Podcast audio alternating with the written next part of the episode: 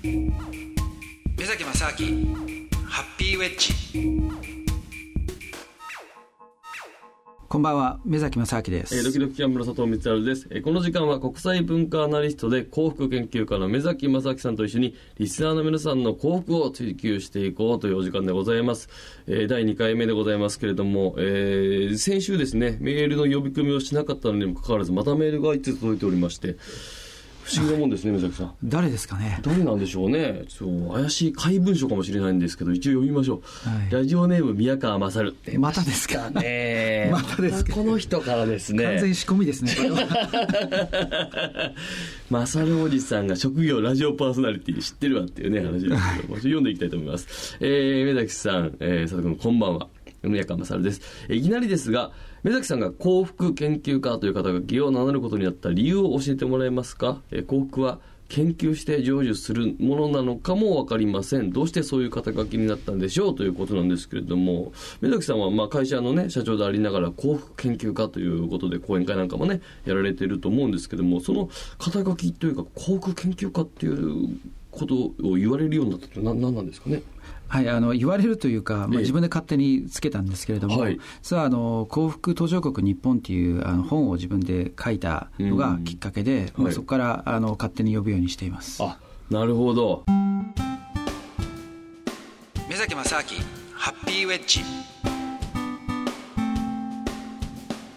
幸福研究家というのは日本には他にいないんですか？多分あんまりいないと思いますけどね。こういうこのじゃあ書きを目崎さんが本を出されたことによって、はい。えー、ご自身でつけられたということですね、はい、そうですね、あの他にあの例えば幸福あ国際文化アナリストとかっていうのも、はい、多分ないと思うんですよ。あはい、だから、自分自身の中でその、どういう肩書きをつければいいかなと思ったときに、えー、既存の肩書きでぴったりするものはなかったんで、じゃあ、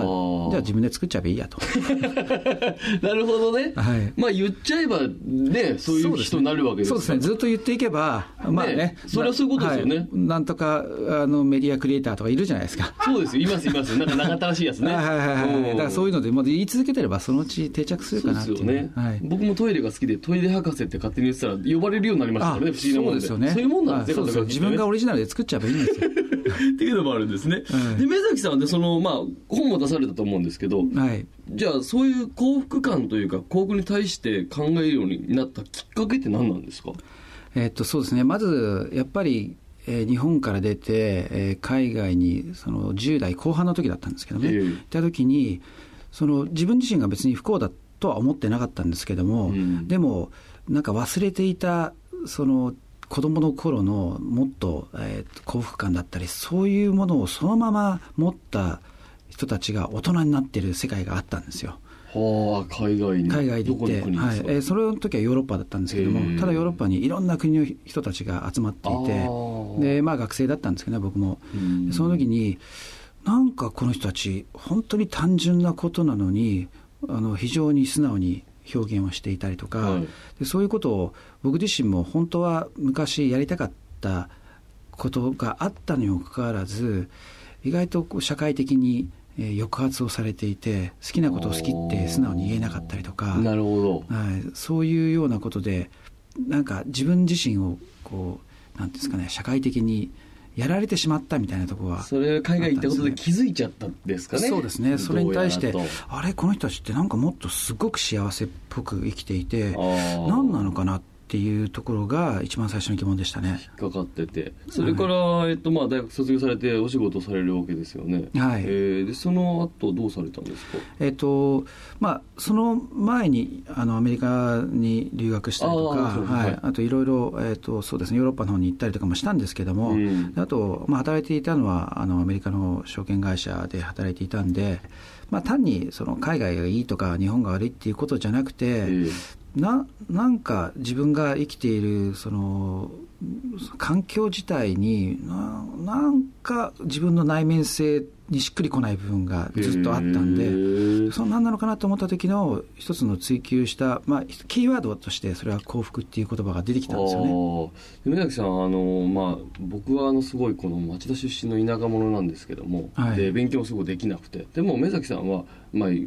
すごいこういうとあれですけどそそれでまあわかんないですけどねこんなこと言ったらラジオで言ったらですけどある程度お金もね稼いで。いやまあ大した話じゃないですけど、ね、えー、はい。それでななもう順風満帆にしか見えないんです。そこでこうなんか、は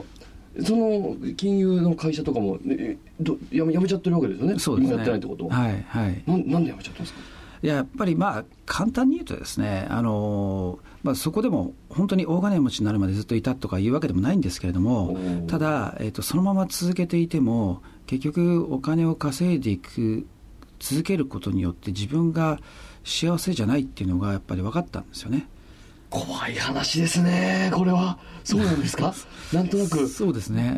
好きなものを変えてとかだだとダメなんですか？だから好きなものを例えばずっと買い続けてもそこってあんまりあの欲しくなくなったというか別に何でも買ったわけじゃないですよ。そんな別にフェラーリ乗ったわけでも何でもないですし、えー、ただ例えばじゃあフェラーリにねじゃあなんでそれを、ね、その乗りたいかって言っても結局そそれに乗って女にモテたいとかねそういうくだらない欲求があるわけじゃないですか。裏側には何かかっこつけたいとかはあるかもわかんないですね、はいはいはい、本当の車好き以外は確かに。そうですね。だったら、そういうんだったら別に、あのある意味、じゃあどうしたら、じゃあ女性にモテたいかっていうのを考えたとしても、僕としては別にフェラーリに釣られるような女性とは付き合いたいと思えないですから。なるほどな。確かにそうなるか。そうですね、はい、だからそうか。だったらそういう女性にまあ別に女性にこだわるわけじゃないんですけども、えー、あのもっとレベルの高い女性に見合うような自分自身の教養をつけるとかその方がいいですよね。わけだ。目崎さんはこうあれですね。いちいち理にかなってますね全部がね。だからこう鋭いですね。あの鋭い僕がみたいなバカがね鋭いって言ってもあれなんですけど全部こう思考が1個2個先に行きますよね。なんか、僕の感覚ですと単純にお金があって買い物ができたら思う存分変えたらそれが幸せなのかなって思っちゃうっていう部分もちょっとありまして、ね、ただだから消費を続けることによってはやっぱりある程度は満たされるんですけどもでも本当の自分の内面性にあるものっていうのはやっぱ満たされないですよね。そうなんだ。やっぱ物だけじゃ足りないですよそれはなんかこの狭い日本で生きてるとなんとなく皆さんお金があったらこうね満足幸せなんじゃないかって思ってる人なんかも多いと思うんですよ、はいはい、そこはちょっとやっぱりどうそうですね。だからそういうことよりもやっぱり生きているその何のために生きてるんだっていうことに対して、うん、自分自身の例えば生命をどういうふうに燃焼していくかっていうことに対してじゃあそれがどれだけ社会の役に立ってるかとかどれだけちゃんと認知されるかとかね。あとそれを生き方自体に本当にその楽しさだったりとか嬉しさを感じてるかとかそのそういうことだと思うんですいわゆるその経済活動だけじゃないところで自分の人生をどう使っていくのかっていうことがその幸福っていうものの鍵になっていくんじゃないかっていうことですね。はいそうですね。まあ、あの、経済活動が別に否定的全部じゃないっていう、経済活動しながらそういうこともできると思うんですよ。なるほど。ただ、経済活動だけをそれを目的にしてしまうと、それはおかしなことが起こると思うんです目的と手段の話ですもんね。そうですね。宇崎さん、残念なお知らせなんですけども、時間が来てしまいました。はい。非常にこのですね、毎週思います。すね、私は宮川勝のこのエピキュリアンをもう終わらせて、はい、目崎さんの話を全部聞けばいいと思ってるんですけどですね、えー、ちょっと時間来てしまいましたね。はいえー、ちょっとまた来週。